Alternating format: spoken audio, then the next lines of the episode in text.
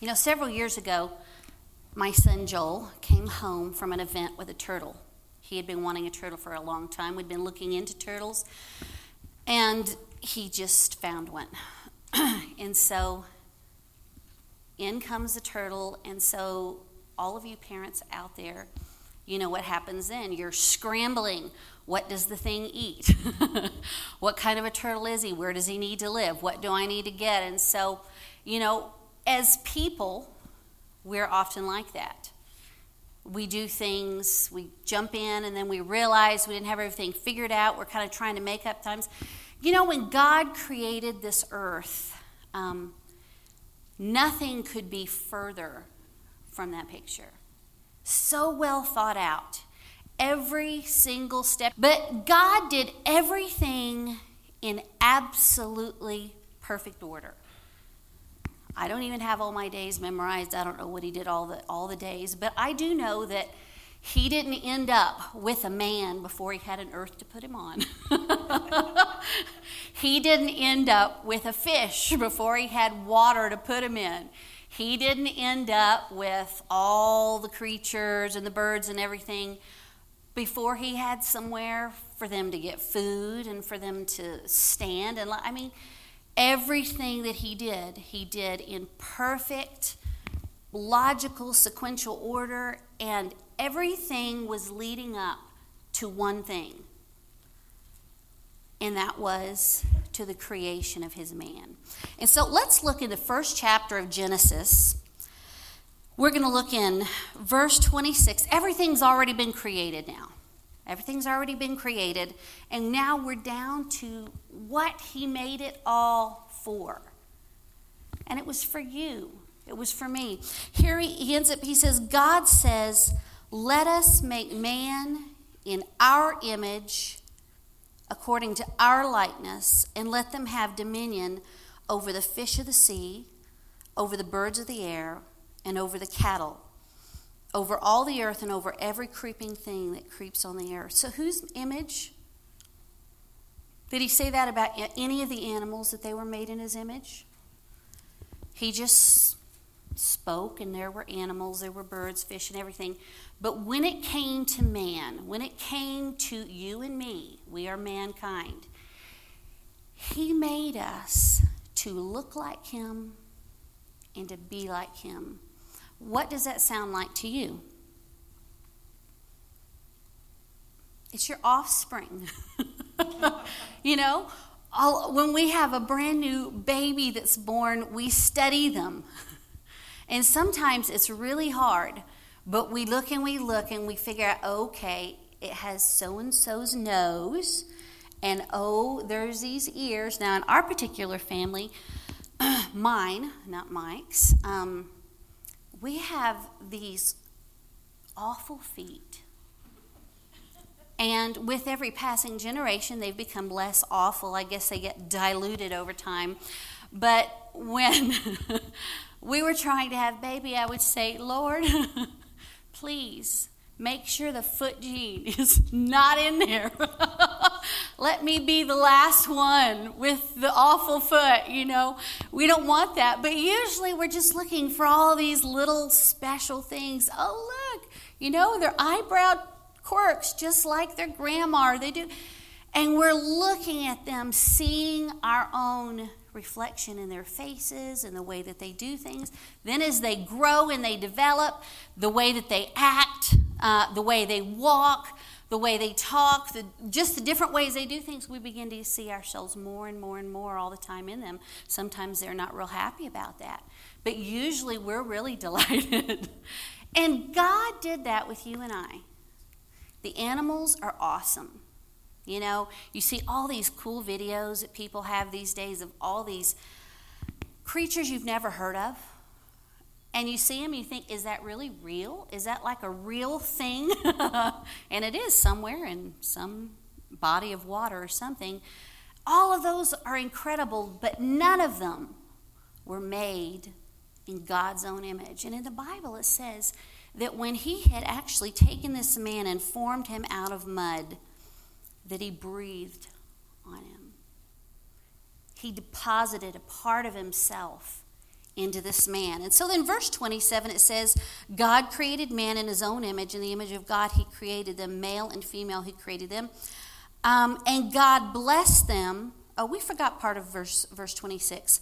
He said, Let them have dominion over the fish of the sea. Did we read this or no? We did?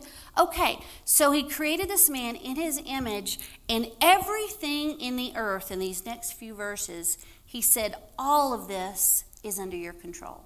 You're to have dominion over it. The animals, you're to have dominion over it. The fish of the sea, the birds of the air, all of the plants, the trees, everything, you are going to have dominion over. Everything that I've created because God created things for us. This whole world, all of its beauty, all of the interesting creatures, everything, He created it almost like uh, this isn't really what you would say for your children, but like a habitat, a perfect habitat for us. You know, we with our kids, you know, we might make them a princess room or we make them a small habitat that suits their needs. But this earth, God made for us and for us to dominate. And so, He's created in every man, there is a sense that we have been created to dominate. We haven't been born into this earth for nothing. We're not here for no reason. There is this sense on the inside of us, but how many of you can uh, witness to the fact that there are voices that come to you and whisper to you that you are not significant in this world? Other people are significant. Other people do great things. Other people are David and Goliath. They conquer, they overcome, but you're just you. You're not like everybody else. I was a weird kid, and I prayed, Lord, let me never have one like me, and He's been good to me in that respect. but I was not an easy kid to raise. I just had all these weird things going on in my head. And one of these things that went on in my head was just this you know, I was born into a family of go getters. They're all like high power, you know, we're going to move the earth. If it doesn't move, we will bulldoze it over. We're, you know, movers and shakers. And I just really wasn't like them. I like piddling in the garden and and in the kitchen, and you know, I just really wasn't like that. And as a little girl, I just thought I don't really think that I come from them. and I, I would have this little picture in my mind of this little baby by the road that these kind people found and took in. And I can remember once as, as a young girl, my granny talking about my birth, and I'm thinking, Granny's in on it too. Because I'm pretty sure, you know, they just found me by the road because I'm just not like these people. And there was just this thing inside of me as a kid that said, I'm not like you. And you know, the enemy will come to all of us, even though we read these verses, that we're made in his image. We're made in his likeness. We are significant in this world. He has something for us to do. He has a role for us to play. He has places he needs us to be at certain times, and he needs us to be ready because He needs you. It's not the person sitting next to you. It's not your mom. It's not your dad. It's not that other great world changer that you know. It's you. He needs you right in that place at that time, doing what He's called you to do. And yet, we will look at all those things that we know and we'll just inside listen to this voice that says, But you are not significant. You know, there's something in the human spirit that just reacts to that. Some people are smart enough to just reject it. Some people just back down. Did any of y'all see that cartoon? Was it called The Croods? The little cave people? Uh, several of y'all watched it. There, we become like that. Our whole goal in life is just, Lord, let nothing ever bad happen to me. Nothing ever tragic happen to me. Let no bad disease come on my body during this lifetime. Don't let anything happen to my children. Don't let there be any tornadoes. Just don't let anything bad happen and just let me slip on through life. Very insignificant but safe. And finally, I'll be heaven and it'll all be over. But you were not created for that. And it is important that as you walk through your days, it doesn't matter what you do. It doesn't matter what your occupation is. It doesn't matter what you've been called to. Some of you are called to things that are hugely significant, and you actually have other occupations that occupy you in the day, you know, that are part of your life too. But you have this other thing that it's causes you in this world to be hugely significant. If you didn't do what you were doing, there would be people who were hurting. And it is so important that you and I grab a hold of that sense of our own significance. And it doesn't matter what we're doing. Some people, you know, like that Duggar family, I mean, she's raising children. I, have heard they've had some troubles, and I haven't been into their story since they've had troubles, so I might be blind to some things. But um, those children, everything that they're investing in them is an investment in the world. It's an investment in the future. And so it doesn't matter what you're doing. It doesn't matter if, if you are a stay at home mom, keeping your home, investing in your children, investing in your family. You're investing in something hugely significant. Um, and so it's so important for us to grasp this. Now, when I was, most of you know my story, my parents were missionaries. I was raised in Africa. At that point in time, um, boarding school was the way to go with missionaries' children. Most mission boards had seen that a lot of missionaries' children, when they finally were up and grown, They'd been raised in isolated places with limited education, and they would come back to a home country completely unequipped. They couldn't fit in the culture, educationally, they hadn't had what they needed, and so mission board my parents were with was a lot like a lot of the other ones. You had to sign a paper that says, when my children come of age, I will send them to boarding school. and so, when I was seven years old, off I went to boarding school. I was in boarding school most of my life. And they had a program at our school your senior year. And uh, you could choose all these different areas. They all had a price tag attached to them. and so you had to run it by your parents because they had to pay for it. But there were all these opportunities for you. You could go. Um, if you were interested in aviation, you could go with the, the Missionary Aviation Fellowship, and they would teach you about flying planes. If you were interested in being a missionary, they'd take you out in the bush and they'd just teach you about that sort of thing. If you were um, interested in being a secretary or something, they put you in the office at the school, which wasn't very fun, and so not very many people wanted to do that. Um, if you wanted to be a nurse, which I did, um, they would let you go do medical things, which I did not choose because I thought I'm going to be a nurse anyway. I'm going to try something different, which was really not the whole point of the whole week. So I decided to go on an oceanography trip because, of course, I wanted to be an oceanographer, whatever that is and whatever they do. So I went to the coast for a week for a, week of free vacation at my parents' expense, and we went snorkeling and looked for, uh, you know, ocean life and all of that. But while we were there, um, our teacher who was with us she said one day, uh, There is a British naval ship in port, and they've agreed to let us go tour it. It didn't sound interesting to me. How many of y'all think that sounds interesting? I do too today, but then it didn't sound very interesting. Just go walk around a big boat, you know, it just didn't sound. But anyway, we went. And this ship had just got into port after being out at sea several months. We were all about 17, 18. The boat's filled with young men. We got all the attention that we had ever wanted in all of our life. if any of us had felt ugly, we didn't feel ugly anymore, you know. they made us feel beautiful, exotic, and anyway, I was talking with this one young man, and I you remember I'm 17. And do you remember how long four years is when you're 17? Some of y'all are 17. It's like forever. And today it's like, oh, I'm already making plans to get through the next four years. It's probably going to be done before, uh, you know, all my plans even, you know, come to fruition.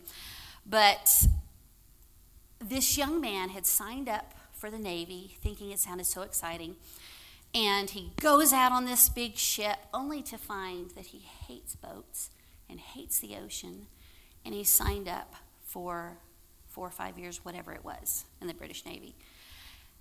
At 17, that sounded like a death sentence to me. I felt so sad for this young man. It's just like four whole years out here, you know, and you hate it already, and he just gotten started. So he said, Please, please, please write me. And, you know, I, am just out here on the boat. And so, sure, took his address. So our trip's over. I'm back at home, back at boarding school. And while I'm, while, after a couple weeks had passed, I thought, you know, I need to sit down. I need to write that young man. So I sat down, and as soon as I took pen to paper, which we did back in those days, stamps and the whole bit, uh, you know, I immediately felt in my heart, you need to talk to him about the Lord. Talking to him about the Lord was the last thing on my mind. I, you know, I didn't have a whole lot of confidence. I, you know, I'm not sure what I didn't have confidence about, but it's just like, you know, other people can do that. I'm just going to write him about where I live, the things that are going on here as I continued to write, the Holy Spirit just continued to just put on my heart, put on my heart, you need to tell him about the Lord. Finally, just to get the Lord off my back, I wrote something really kind of lame compared to what I could have said. Something like, God loves you, God's with you, or, you know, something like that melody. Sealed it up, stamped it, sent it off. And so he had told us how long that it would take, you know, for the boat to do. Navy's, he, Manny's been in the Navy, he probably knows, but back then I think it was like six weeks or something for, uh, anyway, for it to get to him, something like that. So about the time I'm looking, you know, I'm watching the calendar and thinking, oh, okay, it's not there yet, it's not there yet. And so finally, when I looked and saw, okay, this should be about the time that he's getting my letter, good, it should be there by now we went to class one day, and our teacher said, How many of you all uh, went on that trip to the coast? And, you know, I raised my hand. And he said, We just received word today. There had been this weird little scuffle. Someone took over a set of islands called the Falkland Islands. I don't even know where they are, but it's called the Falkland Crisis. And in that skirmish, this British ship that we've been on, some missile hit it and it sank. And that was the first time in my life that I realized that I was significant. that God had been tapping me on the shoulder for a reason I, ne- I never knew what happened to that young man. I didn't know what the Lord intended me to do. I didn't know if he didn't know the Lord at all, if the Lord wanted a word of encouragement to go on. I didn't know. But in that moment, I realized that all those thoughts that went through my head, and do thoughts, do they really have substance? I mean, could you find one and get a hold of it and put it anywhere? It's, it has no substance. It can create substance, but all by itself, it doesn't, and yet we'll act on it. We'll live our lives based on these thoughts, feelings, things that go through our mind. We'll make decisions based on it. And I realized in that moment that everything that had been firing through my brain there's other people, there's this, there's that, you know, other people tell people about Jesus that none of it was significant, but I was significant. God had needed me in a certain place at a certain time to do something for Him. Now, when we look at our lives, can I have my dot and line? If we look at our lives, our, we're going to look at this line, and this line is eternity. The Lord would just put this on my heart the other day. I love the dot and the line because it helps me get perspective and has for many, many years now. But your life, if we could actually make that dot smaller, which I did not, but I didn't want it to disappear completely. But imagine that dot being just as small as you could get it and still see it as a little blip on your line. That is, that would represent your life on planet Earth. But how many of you know that that's not your whole life? The line is your life, it extends forever. Your life here on the planet Earth is very short lived. And yet, how often does it feel like it's everything to us? How often do we live our lives just for the little dot that's there and we just kind of ignore the line that's beyond that? I was thinking about this the other day uh, when I was praying, and the Lord showed me something I just hadn't thought about before. But from your dot, you know, once your dot ends, your personal opportunity to influence is gone. You know, you're going to be, you will continue to exist. You will continue to exist either in heaven, if you've received the Lord Jesus Christ, or you will continue to exist in hell if you have rejected him. But either way, you will continue to exist. Either way. But your opportunity for impact will finish when your little dot reaches its final end, the day that you leave this earth.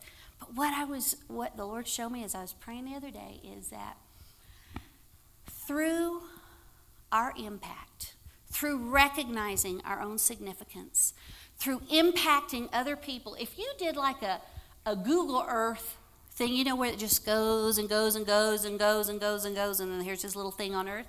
If you did this Google thing all the way down to just one day on your dot, does that one day seem significant to you? Just one day out of that whole dot? Doesn't really seem that significant, does it? But do you know that in that day, if you just do what the Lord has asked you to do, that you can do things by impacting the lives of others that will create impact on your line long after you've left this earth. You lead someone to the Lord. I remember uh, being in a workshop, and this man just, he was a great man of God, preaching all over the world, teaching in Bible schools. Great, great man. And he said, You know, when I was a kid, my family were not churched. But he said, one summer I went and stayed a week with my grandma. She took me to church, took me to Sunday school. I heard the message of salvation. I gave my heart to the Lord, went back home, never went to that town again. He said, I don't know even that lady's name who led me to the Lord, and she has no real, no comprehension of the significance of what happened that day. But because she just showed up and taught a Sunday school class, you know, those of you who are in children's ministry, sometimes we get a little ho hum about what we're doing. It's like, okay, it's this story today. Let me refresh my memory. Let me practice my puppet skit. But we don't really go in thinking all the time something could happen today that would impact someone, that would create this massive ripple effect for years and years and years to come. And that's what he said. He said, you know, he gave his life to the Lord that day, doesn't know the lady's name, never ever got word back to her, never went to her and told her, you know, I was born again in your Sunday school class. And through that, I have reached thousands for the Lord from that one little lesson and altar call, letting me give my life to the Lord. All this has happened. She caused her life's impact to extend way, way, way out beyond her own lifetime. And then if you continue down the line of that, everyone who's born again under his ministry, as they begin to impact, it begins to extend farther and farther and farther down. You're already dead. They've already had your funeral. They've already put your body in the ground and you're alive with God. And yet, because you recognize the significance of what God called you to do and you were faithful to it, the impact of your life is just continuing on and on and on, even though your opportunity for personal impact ended the day that you died. There is a little girl in the Old Testament, we have a little bit of time left. Uh, a little girl, I don't think the Bible tells us her name. We'll go there and just look at a couple scriptures in a minute. But what the Bible does tell us is that this little girl was basically taken captive in a raid on Israel. Syrian, I guess, little bands went and they would just raid. And in one of these raids, they captured this little girl, brought her back. And so her role now was to wait on the wife of a great um, commander in the army. Do you think that can make you bitter?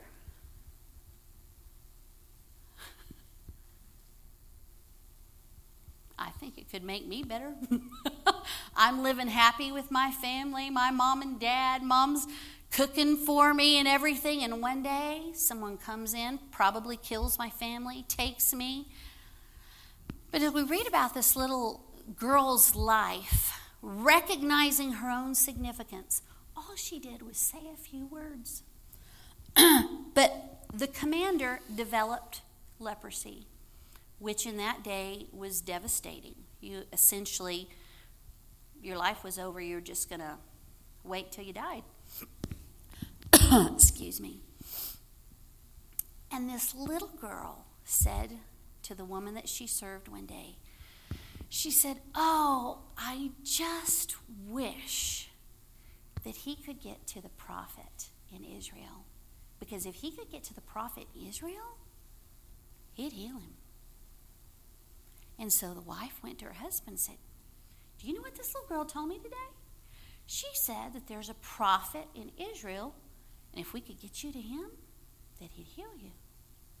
And so the commander went to the king and he said, This little girl told my wife, who told me, that in Israel there is a prophet of God. And if I could get to him, he would heal me.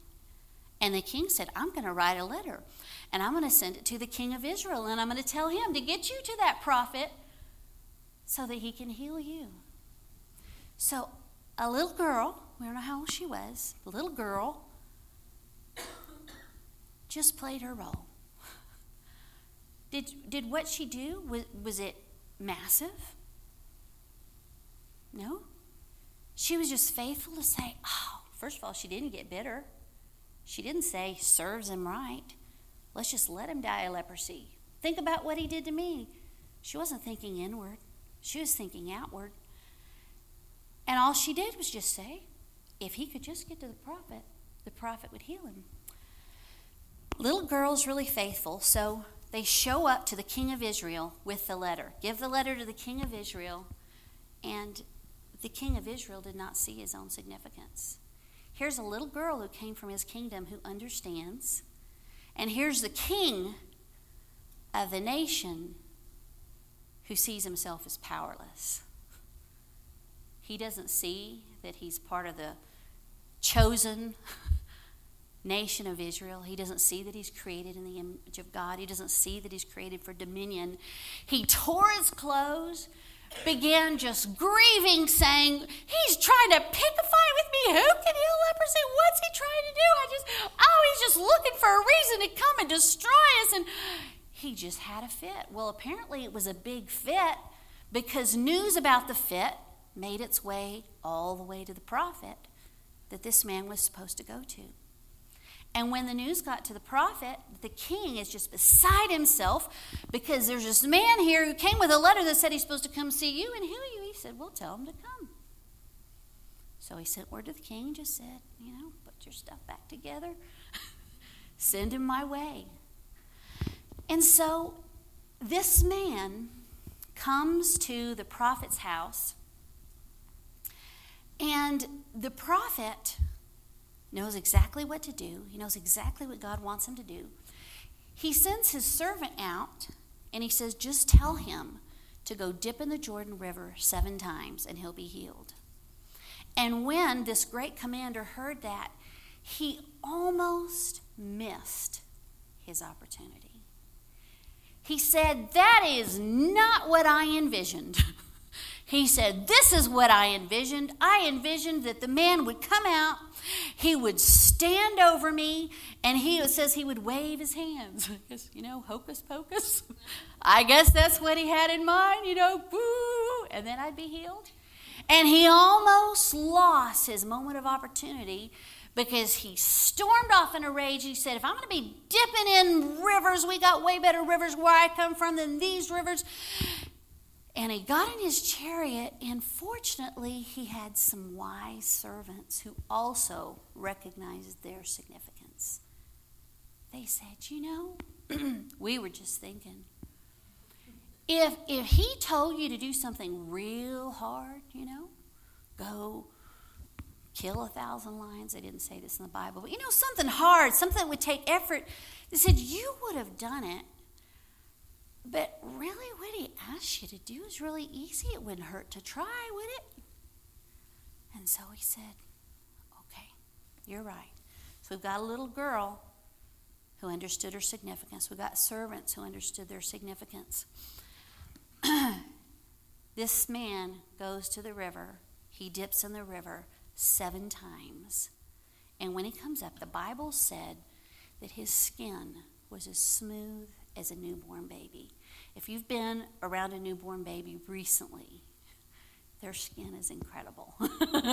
That's why people just sit there and just stroke them because it's so incredibly soft. They haven't done any work, anything. There's no calluses, there's no nothing. It's just incredible skin. And so we're going to look at this scripture right quick. I do have time. Yes, I do. We're going to look right quick in 2 Kings chapter 5. I want to just read you the impact of what this little girl did, the impact of what the servants did, the impact of what that prophet did. 2 Kings 5, starting in verse 15, it says, And he returned to the man of God, this is the commander, he and all his aides, and they came and they stood before him. And he said, Indeed, now I know that there is no God in all the earth except in Israel. Now, therefore, please take a gift from your servant. But he said, This is the prophet, as the Lord lives before whom I stand, I will receive nothing. And he urged him to take it. But he refused. I want you to understand this just for a moment. This prophet was making sure that what happened here was about the line and not his personal little dot. We like our dot to be comfortable. we like our dot to be filled with fun things. we like our dot to just, you know, be filled with all the things that makes our life here on earth um, feel significant. And there's nothing wrong with any of the things that I just said, but they're not the main point. it's not the main dish. it's not the main thing. Those are all side things. Our, our main thing is recognizing that we're here to create an eternal difference. And that's what this prophet was making sure that nothing that I do is going to make this man feel like he purchased a healing for himself. He's going to leave here knowing that God healed him and touched his life. If we continue to read, it says, Naaman said, this is verse 18, then if not, Please let your servant be given two mule loads of earth, for your servant will no longer offer either burnt offerings or sacrifices to other gods, but only to the Lord. That's called conversion. he turned from all of his other gods, saying, I'm going to serve the Lord God. Little servant girl Nobody thought she was significant, but she saw her own significance. She played the role that God gave her to play. She made the impact that God wanted her to make. Because of her faithfulness, she impacted someone who had tremendous influence. We don't, we don't hear anything in the Word about the rest of his story It's not included, but when we have when we get to heaven, we'll probably hear the rest of his story. But you know that his influence went far beyond himself, extending beyond himself to those who are around him. You don't have to be in any sort of some grand position. You might say, I'm just a, little person. I go, I punch a clock. I sit at a computer, I punch keys for eight hours. I'm done. I go home. That's all I do. You can do that. And yet, at the same time, in this life, recognize you were created in the image of God. You are his offspring. He breathed his life into mankind, and the breath that you have today is still a part of that. You're still breathing that life of God that was breathed into Adam in the beginning. And all God needs you to do is just walk through your dot, be faithful, recognize your significance, exercise your dominion, and He will use your life to impact this world far beyond the span of your life. Maybe just one day, there might be one day that God needs you on target. It's not the only day he'll ever use you, but it's like in this day you really really need to be on you need to be on your game. You need to be listening to me. You need to be writing those words in the letter that I tell you to write instead of all your nonsense. So let's all stand together.